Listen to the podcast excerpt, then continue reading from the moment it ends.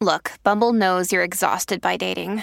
All the must not take yourself too seriously and 6 1 since that matters. And what do I even say other than hey?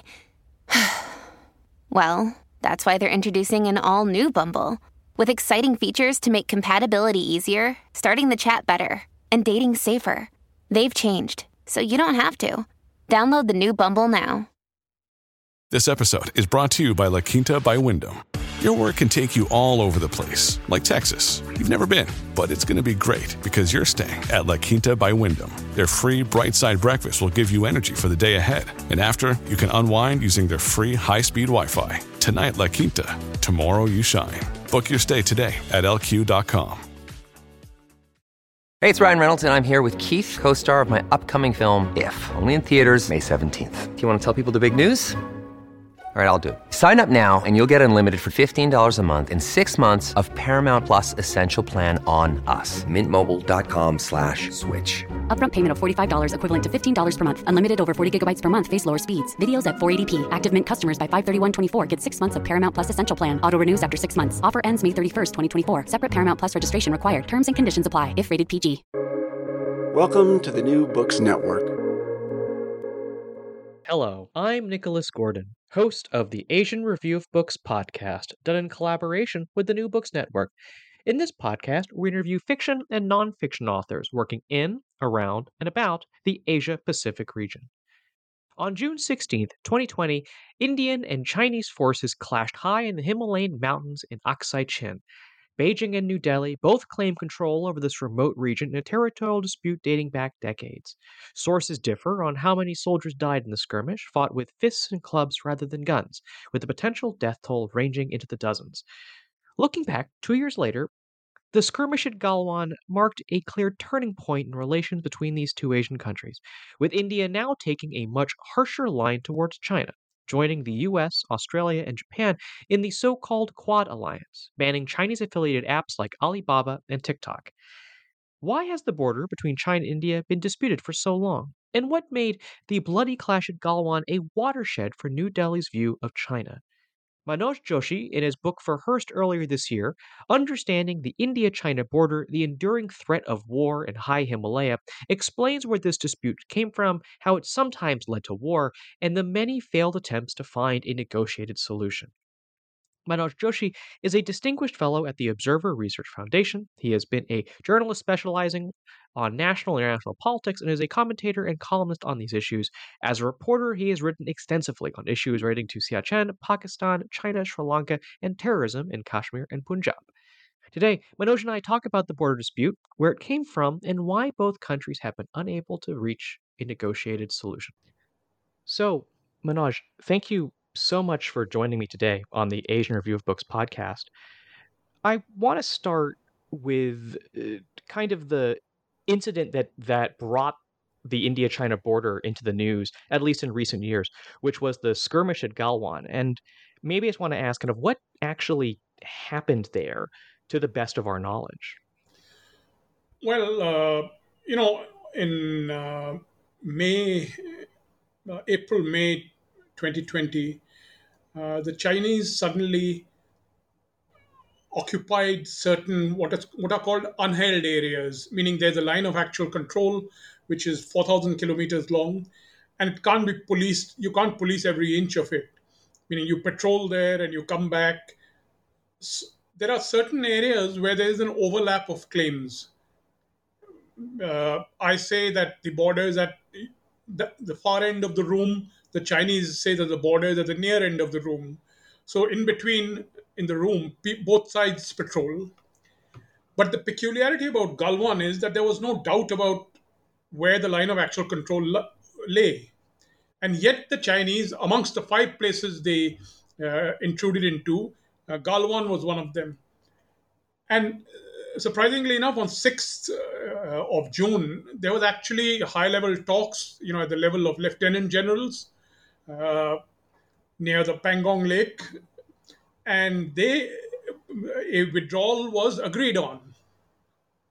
Both sides agreed, and uh, then when the Indian team went to the Chinese, where the Chinese had uh, occupied in in uh, the, the the territory in Galwan, uh, when it went there, it found that uh, the Chinese were still there, and they had a post, and uh, uh, they hadn't pulled back. Well, actually, what happened was initially they pulled back, but when the, reports came that they had gone, come back to that area, so this Colonel um, uh, Babu, his name was Babu, uh, Santosh Babu, he and his team landed up there to talk to the Chinese. And while that conversation was going on, a fracas developed. Now, this is a high altitude area with a fast flowing, very cold stream, meaning even in summer, uh, it's very, very cold. And uh, so the skirmish went on from at least, I should say, sundown up to midnight. So both sides reinforced their uh, positions, but and strangely enough, this was using fists and stones and clubs. Though, from whatever evidence I have, the Indian side at least had guns. The guns were not used. So, but when the dust cleared, uh, we found that uh, 20 Indians had died, including Colonel Babu. And uh, some people say that that at least 17 of them died because of hypothermia, meaning the cold, meaning they were injured, but then they didn't get treatment and they died. In the case of the Chinese, almost six months later, they acknowledged that four people had died. Many people speculate that more may have been killed. And the Chinese also took a number of prisoners. Uh, they released them three days later. And then the senior officers came, and I think they everything sort of calmed down uh, out there. And uh, in July, at the end of July, both sides agreed to separate their forces by one and a half kilometers each. And that's the position uh, as it exists till, uh, till now. So I'd like to take a big step back and you know ask what makes this part of the world what makes this border you know quote unquote important you know why does what makes it important for India and what makes it important for China? You know, because th- these are remote areas of the Himalayas; they're very high up. Um, so why do, in theory, why why do both governments care about this region? Well, uh, the, for the Chinese, actually, uh, for the Indi- for the Indians, it is more a question of, uh, you know, uh, sovereign territory and things like that. For the Chinese, there is a strategic reason. They have a highway going from uh, Xinjiang to Tibet, which goes through this region, a place called Aksai which is uh, to the east of where this incident occurred. And the Chinese always obsess that uh, India can use, because the terrain is such, uh, north of that, the terrain is such, it's pretty flat, and you can even use tanks there. The Chinese constantly worry that Indian would interdict their highway so they keep they've kept on pushing the border westwards. You see, uh, basically to provide security for their key highway. As far as the Indians are concerned, the way they look at it is that this uh, uh, is very important for the defense of their main town uh, in Ladakh, which is called Leh, as well as for another reason that if you go beyond that, you come to what is called the Siachen Glacier, where India and China, uh, India and Pakistan have been fighting uh, for years and years. Uh, and what the Indians worry is that if the Chinese keep on pushing westwards, they will link up with the Pakistanis, and so the huge chunk of northern territory will be lost, and uh, India's Ladakh uh, Union territory will be endangered. So, you know, why is this border contested at all? Like, kind of, what's the original historical disagreement um, that that leads this border to be disputed? You know. Well, you see, when uh, India became free in 1947, uh, the maps of India actually showed didn't show any border, meaning it showed blank. It showed it was just marked by a color flat wash you know, but there was no line. So it is neither demarcated nor delineated. Insofar as China is concerned, you see, uh, the Chinese occupied Tibet in 1951. Prior to that, there was no real Chinese control of the border. So India and Tibet, because uh, uh, had a kind of a relationship where there was, you know, customary. Um, uh, both sides uh, had some notion of the border, but there was no not, no hard and fast uh, kind of uh, rule. So there were there were specific villages and towns where you identified where the Tibetan officials would operate from, and there were places where Indians would operate from, but there was no kind of fixed thing that from that mountain to that mountain is mine and the other side is yours. But when the Chinese came, they came with the idea of uh, setting up a national sovereign uh, people's republic, and so did India.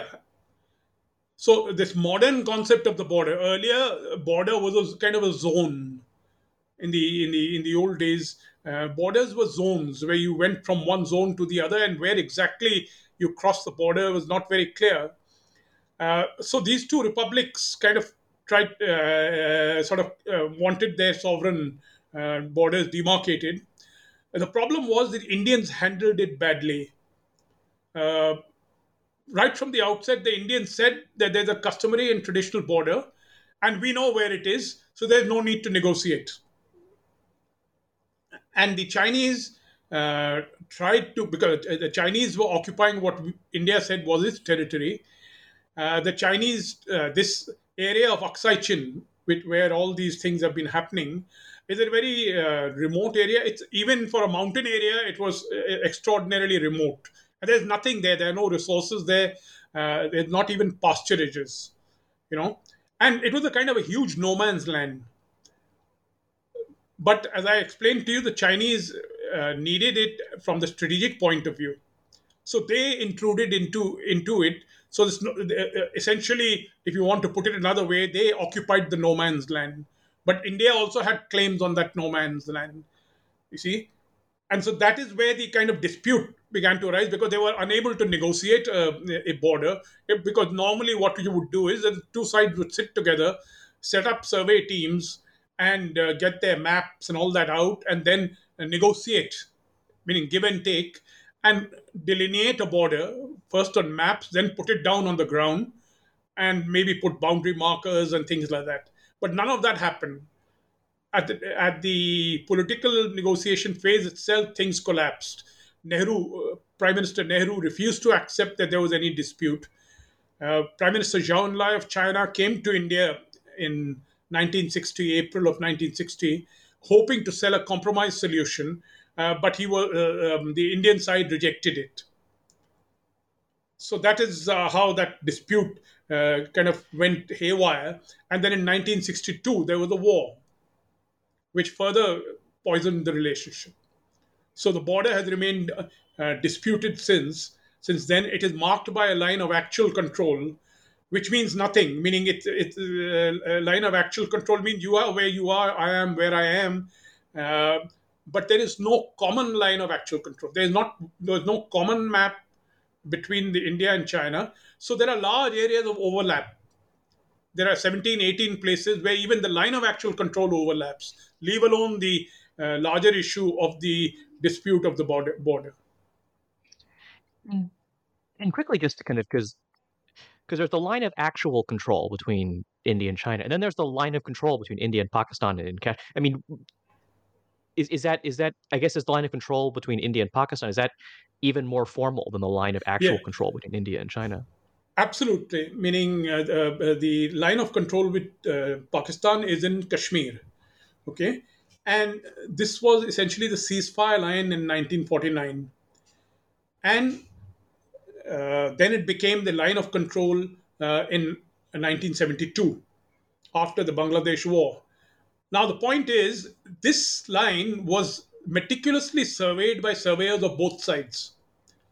They surveyed it, prepared a mosaic of maps. Both sides signed them. Each point, each river, each nala, uh, you know, stream, etc., is identified. Uh, so the line of control uh, is identified uh, in a modern cartographical um, uh, process. Um, that's the difference. Whereas the line of actual control in many ways is notional, meaning it's where you say it is.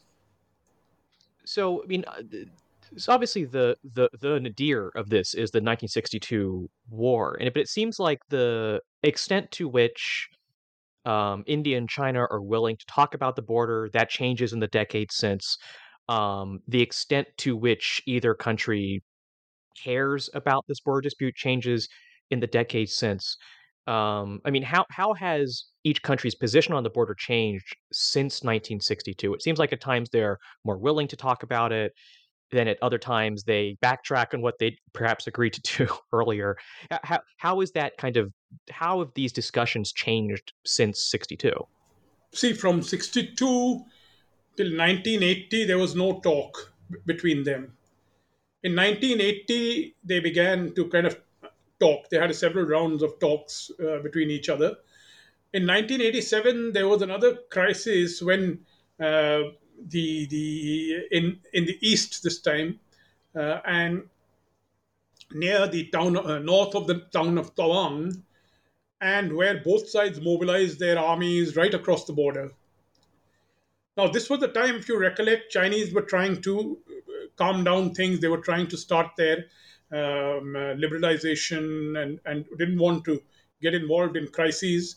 So by 1993, uh, the two sides, after talks, uh, agreed to uh, kind of work out a mechanism uh, to maintain peace and tranquility on the border. the important part of that was that India, for the first time, recognized the concept of the line of actual control. Till then, India had not recognized that concept. India had been absolutely see, and uh, just um, a little bit of uh, in the 1980s, the Chinese once again proposed uh, a swap. In 1960, when Zhou Enlai had come to Delhi, he had said, "Look, why don't we swap? We will concede your eastern claims, you concede our western claims." And as I said, Indians rejected it. Now, in 1980s, 19, late 1970s, Deng Xiaoping again raised this. Early 80s, again, uh, the Chinese proposed it, and again, the Indians rejected it. And in 1985, the Chinese positions hardened. I think they realized that, look, in the West, we already have what we need. So why do we give any concessions to the Indians in the East? So they started saying that uh, earlier, they used to they were ready to agree with the eastern uh, border as it existed. Now they started saying that actually a bigger dispute lies here. There's a bigger dispute in the east than in the west. And as, as I told you, in the west they were already occupying what they needed to occupy. So so that that is the way the dispute uh, twisted out there. But then, as I said, the '93 agreement uh, was there to maintain peace and tranquility and a critical part of the agreement, the crucial part, the, the agreement revolved around uh, determining where the line of actual control lay. Because if you're going to maintain peace and tranquility along the line of actual control, you should know where it is. It should be uh, agreeable to both sides. Now, strangely enough, in all these years, we have not even been able to achieve that. We have not been able to fulfill that agreement where all the places, as I noted, told you, 17, 18 places where there are overlapping claims, we could have sat down with surveyors and said, okay, let's let's determine what what is where uh, here, and let's get a common line of actual control, because that would make it beyond uh, these kind of incursions and and things like that. But the Chinese uh, did not bite that; they they they have refused uh, to do that you know, you you mentioned in your answer kind of the this this land swap proposal. You know that um, that that basically said recognize China's claims in the West, recognize India's claims in the East, and leave it at that. Um, and I know that that's been a solution, quote unquote, that's been proposed several times throughout the decade since. Um, I think mostly by China. Um, but but but but what stopped that? What what stopped just formalizing the status quo? Um, from becoming the solution to this to this conflict? You know, that's uh, not easy to determine because in 2005 we actually signed an agreement on the political parameters and agreed guidelines of a border settlement.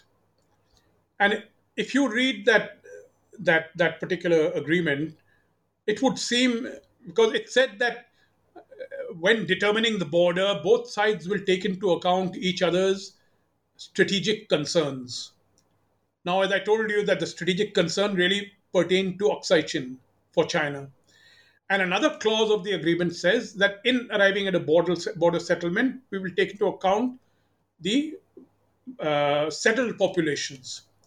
Now, that would be the East. In the East, India has settled population. There are no settled populations in the West. So, to me, the agreement sounded as though they were formalizing the swap. But then the Chinese walked back on that as well. And I think that the Chinese, uh, by 2008, 2009, you know, because of the global uh, financial crisis and because of China's phenomenal growth, uh, whereas in 1990, India and China were roughly equal in terms of GDP. By 2010, China was somewhere else and India had been left far behind. And 1990, China was ready to deal with India as an equal. But in 2010, it began to feel, why should we deal with this guy as equals? You know? And I think uh, they have found it convenient not to settle the border so that they can keep India off balance. So I want to ask a question about about you. I mean, you you've worked as a journalist um, throughout a lot of this period, and you've had the maybe good fortune, maybe you can call that, um, to actually meet, interview, work with a lot of the key players, at least in India, but I think also in China throughout this, throughout these negotiations, throughout these disputes. Um, in your mind, kind of, who were some of the kind of key individual players in this, and kind of what was your impression of how they were thinking about China and this border dispute? Well, you know, uh, in the first phase, uh, Prime Minister Nehru himself, meaning it was between him and Prime Minister Zhou Enlai. The dispute played out in their in their uh, correspondence. Uh, subsequently, officials came into the picture. Uh, from the Indian side, it was a gentleman called uh, Parthasarthi, you know, uh, G. Parthasarthi, he was a uh, uh, kind of a very influential figure in the government and also advised the government on foreign policy. And Parthasarthi was an old Nehru loyalist. So in the 80s, when the Chinese came up with a compromise proposal, Parthasarthi turned it down. He didn't agree with it.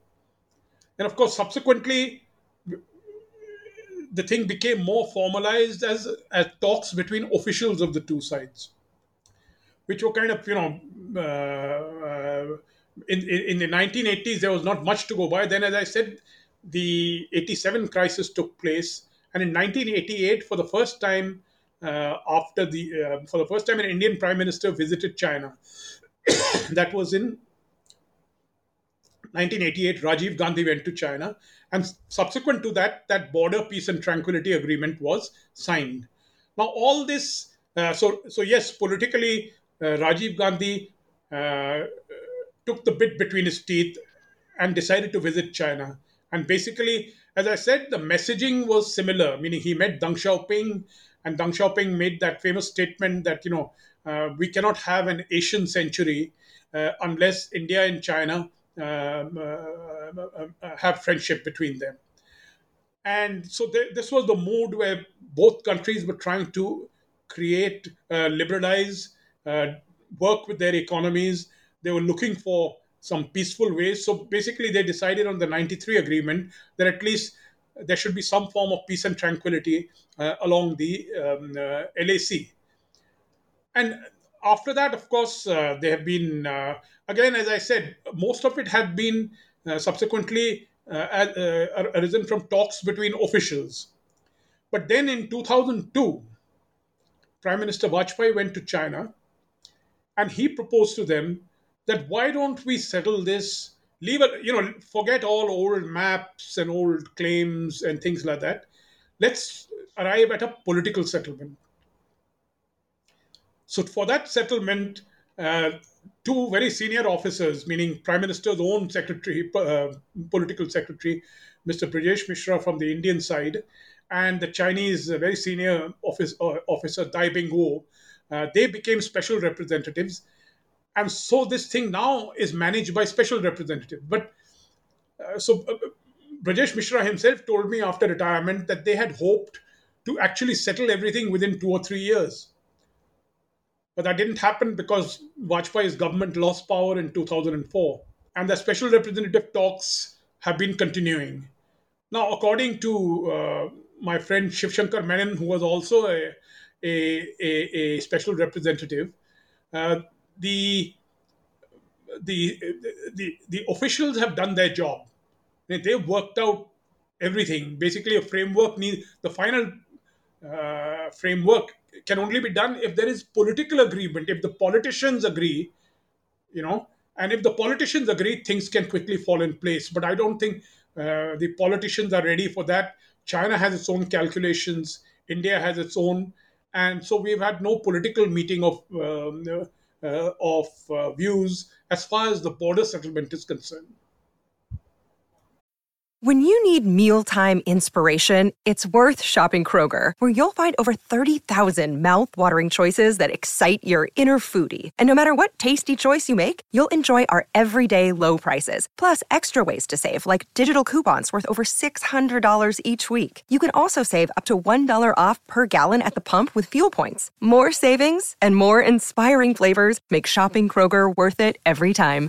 Kroger, fresh for everyone. Fuel restrictions apply so I want to return to the return to the present day, as it were.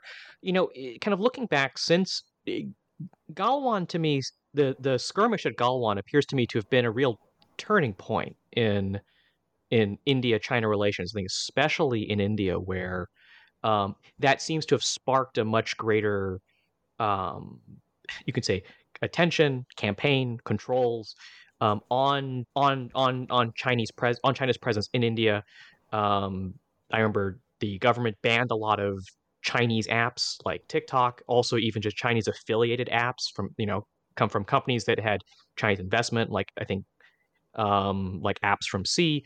There's obviously a, a, a much greater attention paid now to um, accusations of tax evasion against Chinese phone manufacturers.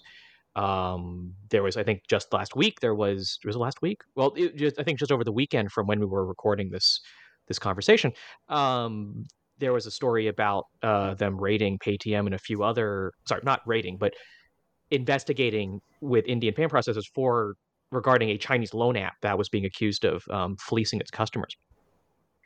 Um, so I guess so. So it really seems to have been been a been a sharp turn in India's attitude towards China and towards China's presence in India um, I guess what was it about Galwan that maybe helped to spark the shift? And then where do you see kind of India's China policy going from here? Well, you see, the reason why Galwan was a shift, I explained to you that from 1993, we started creating a confidence building measures regime. So we had agreement after agreement. We have 93 agreement, we have a 96 agreement, the 93 and 96 agreements even uh, spoke of thinning forces, thinning down forces in the line uh, around uh, along the line of actual control, removing certain kinds of heavy weaponry, etc. So it is pretty detailed. Then, as I um, uh, explained to you, we were trying to work out a common line of actual control as per those agreements. But by 2001 and 2002, it was clear that the Chinese were uh, that was unacceptable to China. They didn't want to fix the line of actual control. In 2002 itself, the special representatives were appointed, you know, for the process. Then 2005, we had uh, this uh, political parameters, agreed guidelines of a border settlement, which looked like you know things were going right. And simultaneously, we also had military CBMs, the military to military CBMs. How, how, will the militaries behave when they meet each other in the border? You know, and it is a fairly detailed process. And amongst them was, was the clause that you, uh, uh, they will not use uh, arms, and that is what happened in Galwan. Uh, the Indians didn't use their uh, weapons. Now, so this confidence building measures regime 2012, we had another one border defense cooperation agreement. So the way the Indians saw it is that in Galwan, this entire confidence building regime concept went for a toss. Because the Chinese, uh, by massing troops without informing India, by occupying, uh, blockading, uh, establishing blockades uh, against India in five different places in, in Ladakh. Uh, the Chinese had essentially destroyed the confidence building measures regime. And the clash itself, because as it is famously said, there's not a single bullet had been fired since 1975. And in Galwan, suddenly 20, uh, 24, meaning if you count the Chinese claim of four, uh, 24 people died, hundreds were injured. There was an actual clash. See? So the, the, the point was the destruction of that that uh, confidence building measures regime uh, took place because of, of Galwan. And so it is a turning point. Uh, it, so it, what you've lost really is trust because you can have that kind of a confidence building regime if you trust each other. Trust was building up. And it's remarkable because in, in 2018, after the crisis, there was a small crisis in Doklam in, in Bhutan. India and China were involved. Uh, after that crisis, we began the process of uh, informal summits, meaning Prime Minister Modi, General Secretary and President Xi Jinping had an informal summit in Wuhan where they talked without agendas for two days uh, in 2018. And in 2019, October, there was another informal summit in Chennai, in India. So when you look at it, it seemed that everything was stabilizing by the end of 2019. And then suddenly in 2020, we had that this Chinese action where they massed their armies, where they occupy uh, uh, places along the line of actual control, block Indian patrolling. Uh, so, so, so what I'm trying to get at is that Galwan, in that sense, the key point is the loss of trust. And now the Indians actually allowed to, the Indian forces are allowed to shoot back, for one thing. So, so the, the, it's this lack of trust which has created this situation. And India is very clear. Uh, you see, unless and until there's a status quo ante, you must go back to April of 2020 in terms of where your troops are located. Uh, we can't even begin to move forward. But I think, um, uh, to be frank, I don't think there's any going back. Uh, you have to keep on going forward as far as this is concerned. So there is an element of distrust. I think both sides will have to now think how to maintain peace and tranquility uh, along the border. Uh, the, the, that is the big issue uh, that confronts them because both sides are also building up. The Chinese are building up for uh, their Tibetan uh, defenses, and the Indians are building up their defenses. Uh, so the thing has become more hazardous. So I think with that, that ends our interview with Manoj Joshi, author of Understanding the India China Border The Enduring Threat of War in High Himalaya. Manoj, I actually have two final questions for you, which is uh, where can people find your work and uh, what's next for you? What's your next project? Well, uh, people can find my work. I think Amazon has it uh, on them, and I've seen uh, they even have uh, electronic version already. It was published in London in July by C. Hurst, and it has just come out this month uh, in uh, India, uh, published by HarperCollins.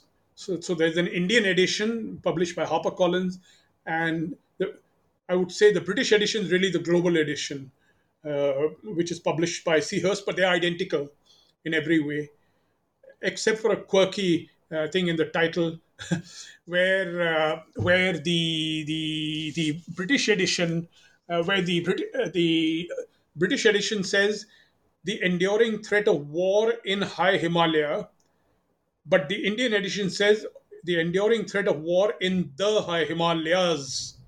So uh, I checked with the Brits; they didn't bother to answer. So I said, "How can I challenge them on grammar?" So I think some problem there. but but the Indian one has a different title.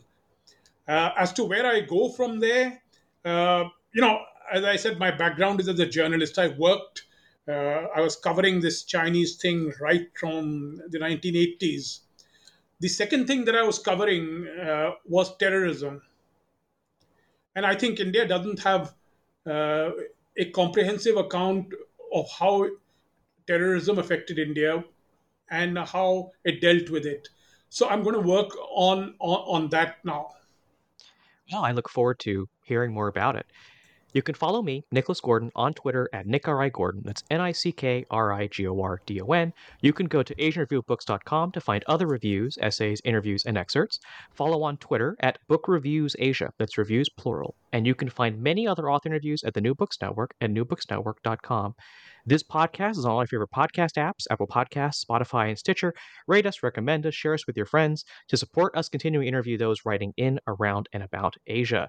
Next week, join us for an interview with Hannah Kirshner, author of Water, Wood, and Wild Things Learning Craft and Cultivation in a Japanese Mountain Town.